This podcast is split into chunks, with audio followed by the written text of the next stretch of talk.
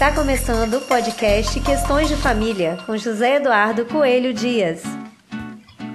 Olá, meus amigos, este é o podcast Questões de Família, eu sou José Eduardo Coelho Dias e hoje estou aqui com a advogada Camila Dias Barbosa. Ela é pós-graduada em Direito de Família e Sucessões, tem uma militância já, já tem uma, uma boa estrada e vem trabalhando com muito sucesso o tema gestação por substituição. Tudo bem, Camila? Tudo jóia. Prazer a gente estar aqui com você. E a gente costuma chamar gestação de barriga de aluguel. É isso mesmo? Isso. De uma, é. de uma forma que, né, ficou vulgarmente conhecida, mas que não necessariamente é, dá para a gente aceitar esse termo, né? Porque a barriga de aluguel, a diferença é que ela tem um cunho financeiro. E a gestação por substituição, não.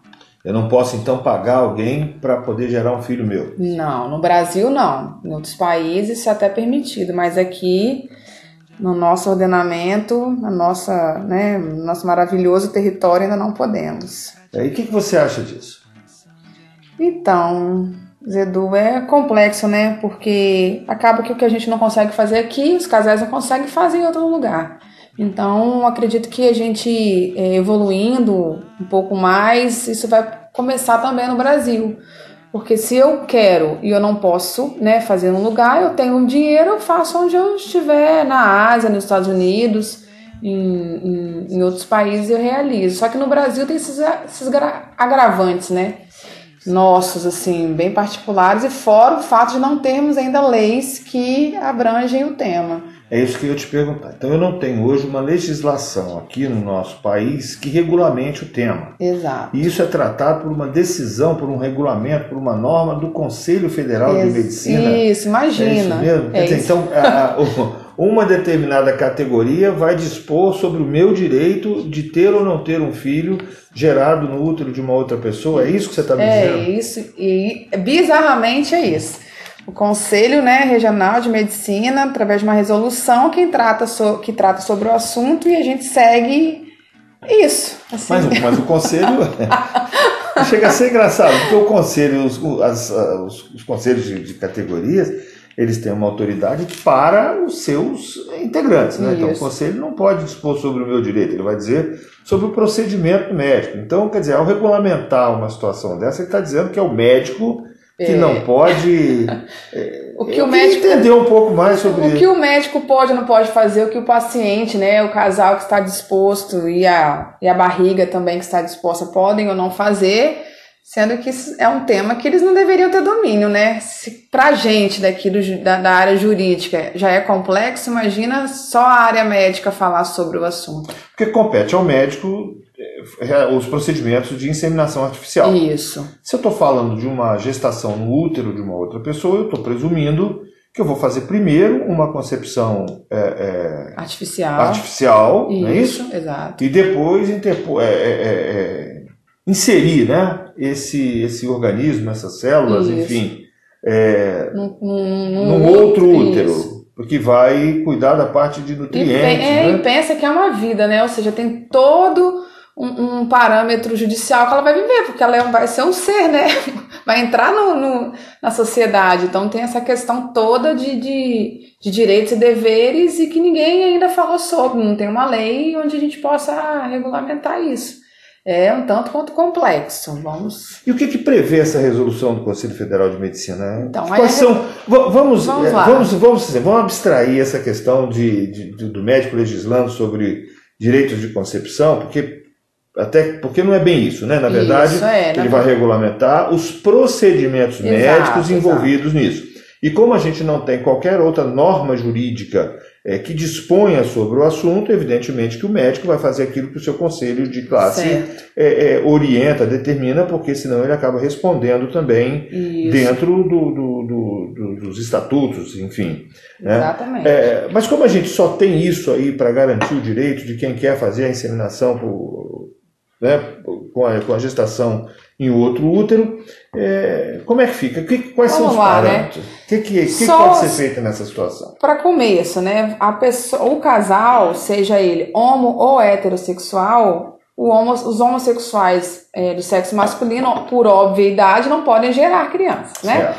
Então, é, já as mulheres poderiam, né? Um casal feminino e homossexual.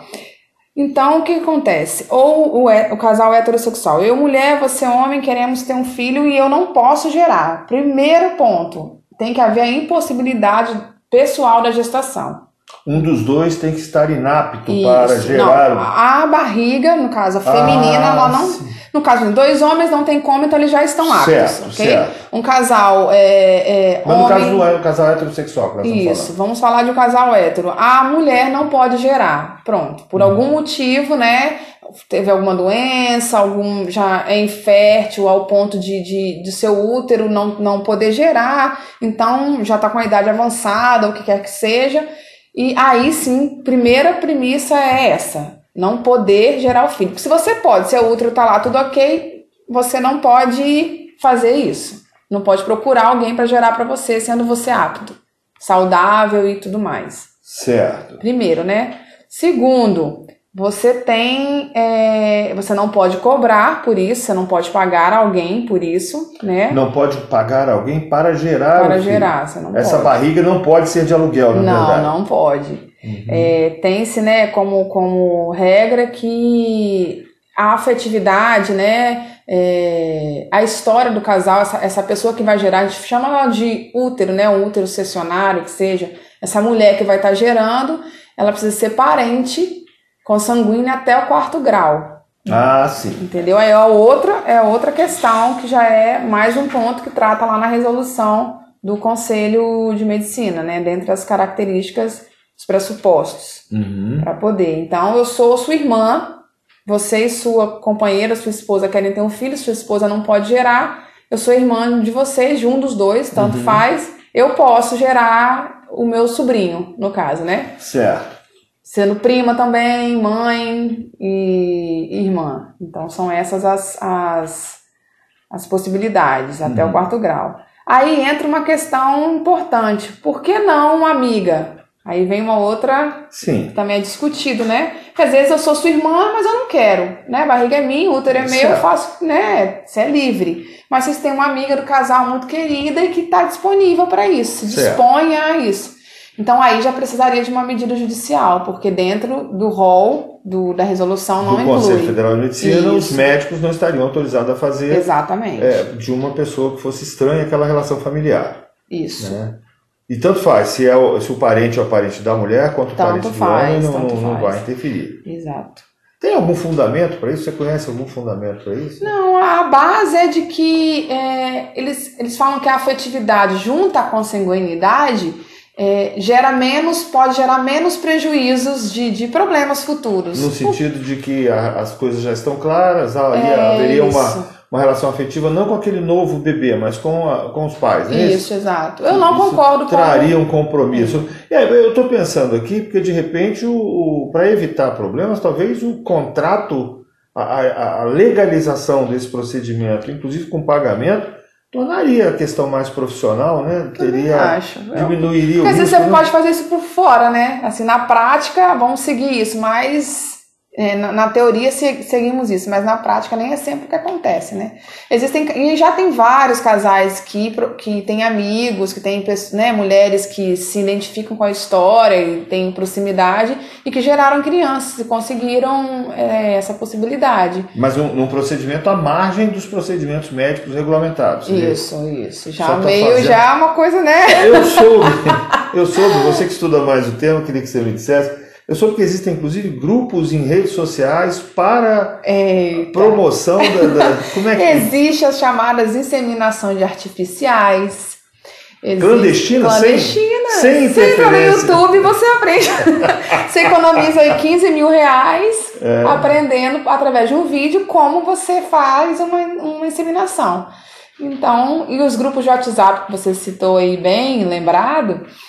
É, é também isso, sim, é, porque uma questão também na gestação é que o, não pode ser utilizado o óvulo da mulher quem vai gerar a criança, né? Então... Sim, porque aí ela seria mãe, efetivamente. Isso, é mãe né? Né, biológica, né? Então não uhum. pode. Agora, por exemplo, um casal homossexual onde são dois homens, de onde vem esse óvulo? Através uhum. de uma doação, uma doadora. E aí...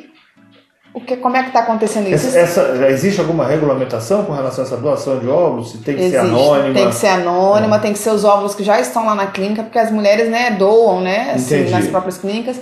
E quando é o caso de, por exemplo, são duas mulheres querendo um, um filho, precisa do esperma, espermatozoide. Uhum. Então também é o espermatozoide de banco doação, de banco de sêmen, tudo isso. Uhum. E aí entra os grupos de WhatsApp...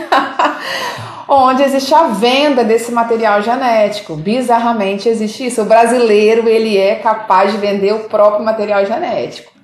Então, imagina homens doando, doando não, vendendo seus espermas para que outras pessoas façam essa, essa inseminação. Vamos complicar um pouquinho a, a nossa Lá conversa vem. aqui. É, eu, eu, porque é o seguinte, quando do julgamento do, do, da questão da multiparentalidade, o Supremo Tribunal Federal deixou muito claro que você tem direito a uma identidade afetiva, mas que esse direito a essa identidade socioafetiva não te retira o direito a uma identidade biológica.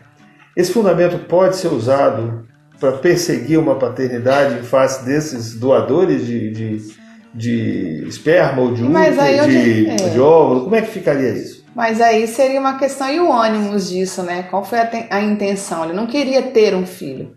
Para ele tá vendendo uma coisa e não é, para a gente no direito a gente vê isso de outra forma, né? A gente tem a gente tem essa consciência. Agora é, o ser humano comum, né? Vamos dizer assim que não não entende de leis pode confundir. Se esse homem que doou esse esse sêmen daqui a um tempo ele vê essa criança andando na rua, olha tão parecidinho comigo.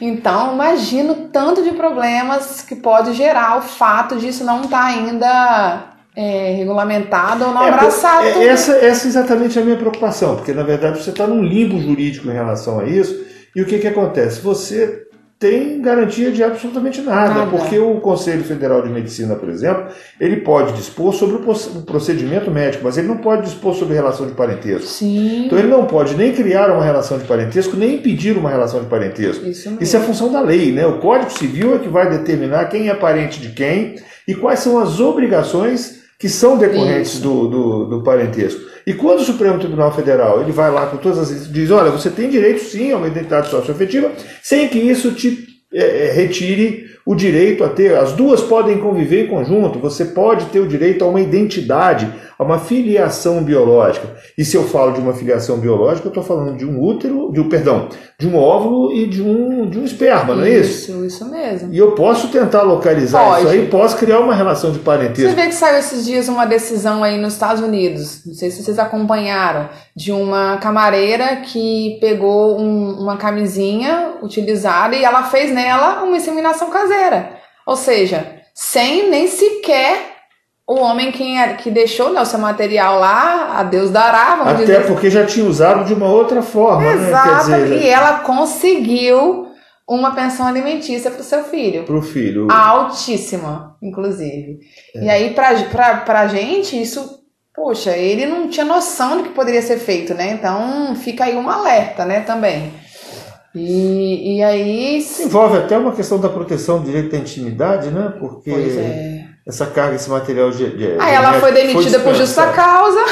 E eu, acho, eu acho pouco, assim, com todo respeito a ela. Claro, não. Porque é uma, uma, uma carga muito grande de má-fé que no nosso Código Civil, Sim. por exemplo, vedaria um estabelecimento de um... Com certeza. De um negócio jurídico fundado na má-fé, né? Então, eu fico preocupado com esse tipo de, de, de coisa, enfim. Ah, também, mas aí a gente pensa o seguinte, ainda que tivesse ordenamento, né? Que dissesse quem é pai, pai, quem não é, nesse sentido aí...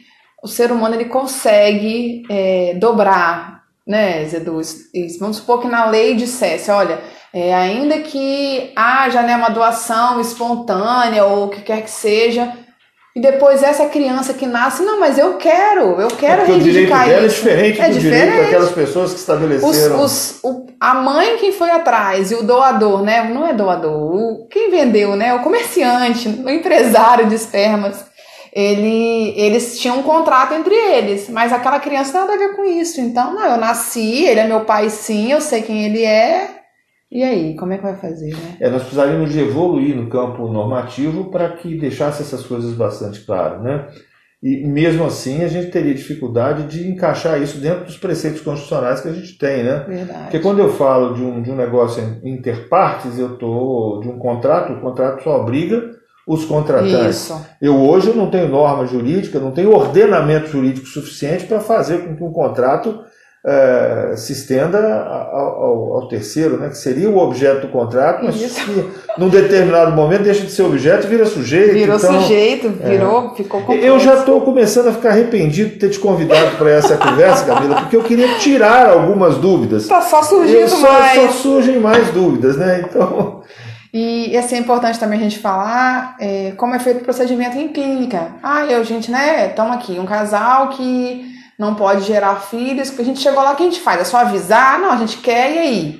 Aí, né, a gente já, já procurei saber, já tive, né, em clínica, inclusive, para saber melhor como funciona. Você precisa passar por um acompanhamento psicológico, Edu. Precisa preencher termos de, de ciência, né, do que você tá, do que você tá acordando ali, a parte que vai gerar a criança também, né, dizendo bem claramente que ela não detém nenhum direito ou dever sobre essa criança, né, que abre mão, que tá ali simplesmente, né, fazendo a parte dela de gerar, de ser a casinha, né, uhum. para essa, para esse embrião até o nascimento. Mas que também não quer dizer nada, porque você não pode manter essa pessoa em cárcere privado, yes. né? Nossa, eu, que, que, gente, é muita eu coisa. Fico, eu fico imaginando uma pessoa que lá pelo... É, teve uma novela que me parece que o enredo era mais ou menos isso, não é foi, isso? Foi ela isso. Lá pelas tantas se arrependia. Se de... arrependia, isso. Na hora que nasceu, ela já olhou para a criança, teve um imprinting, que a gente chama, né? Um amor, aquele amor de mãe, que a gente olha para a criança, sendo que ela não era mãe. O material genético não era delas. Eu tenho dificuldade até de, de, de ter essa clareza que você expõe. Ela não era mãe, peraí, mas ela ficou nove meses com aquilo ali dentro e não é a mãe. Não, ela não é a, a gente está falando da, de um ordenamento jurídico que admite a, o surgimento do laço de filiação a partir da socioafetividade. Sim, ela mas ficou... ela tinha ciência, né? Tinha aquela criança, não era Sim, mas o, a socioafetividade não surgiu em momento posterior? Não vamos complicar, tá dando um nó, hein? Pois é, o que a gente sabe é que, embora a gente tenha... Tem algum procedimento mais formal dessa resolução que não tem, que você queira falar com a gente? Não, ali mesmo também na resolução fala a respeito do registro. Você lembra o número da resolução, Camila? Tem o número dela. Então deixa a Camila procurar aqui, enquanto isso você pega um papel e uma caneta aí, para você anotar, para você ler direitinho. Já que vocês, né, se você tiver um interesse, um interesse vai procurando sua prima, um sua mais, tia, é. quem vai poder gerar aí para você. O número da resolução é dois mil cento e sessenta e oito. Resolução dois mil cento e sessenta e oito. Barra dois mil e dezessete, ela é nova, hein? dois mil e dezessete, é bem nova. É... Já está desatualizada, né, porque os casos vão surgindo... Que nem nela já não falava sobre a questão de afetividade, só falava Sim. da consanguinidade. E agora a gente tem muitos casos, mas Sim. muitos mesmo. Sim. Então... Fica aí mais uma... Vai ter mais uma atualização, né? Tomara, bem próxima. Então, na verdade, é gestação por, por substituição. substituição. Não é geração, porque a geração... já é, é essa, já é, estão... É, já, está já, já foi gerada. É só é, gestação por substituição. É, mas o objetivo foi esse mesmo, a gente trazer... Nós não temos aqui a pretensão de resolver problema nenhum, ainda mais a questão tão complexa, mas convidar vocês para um debate, para que vocês tomem... É, conhecimento que, que nós precisamos conversar sobre essas coisas, precisamos é, falar um pouco mais sobre isso. Exato. É, quem quiser mais informações, pode, pode procurar nas suas redes sociais. Pode. Qual é o seu Instagram, Camila? É Camila com K dois L's. Ponto, não, Camila Dias, tudo junto, ponto A D V. No Instagram, querendo seguir a Camila, com, sempre com boas informações sobre essas questões relacionadas ao direito de família. E a gente fica por aqui. É um, um prazer, prazer, gente. Boa, tudo Vou deixar para você com as suas é, considerações finais, Camila. Se você quiser acrescentar mais alguma coisa, fica à vontade. Então, se vocês quiserem, né, seguir lá, eu tenho algumas matérias onde eu cito algum, né, algumas coisas mais esclarec- esclarecedoras a respeito do tema. Mas temos muito a evoluir e acredito que isso possa estar melhorando, né? Porque todos nós temos direito a ter nossos filhos, quem quer, quem não quer. E nessa de o útero é meu, o esperma é meu, também não é assim, né? Não é assim de todo mundo. Então vamos, vamos seguir acompanhando e fomentando essas questões que aí a gente cresce junto. Foi um prazer. Camila, muito obrigado por participar aqui com a gente. Esse foi o podcast Questões de Família. Você pode assistir na sua plataforma de podcast preferida, pode divulgar, é, compartilhar nos grupos de WhatsApp, nas suas redes sociais. E Siga o nosso podcast, recomende para os seus amigos e até uma próxima. Tudo de bom. Você acabou de ouvir o podcast Questões de Família. Até o próximo.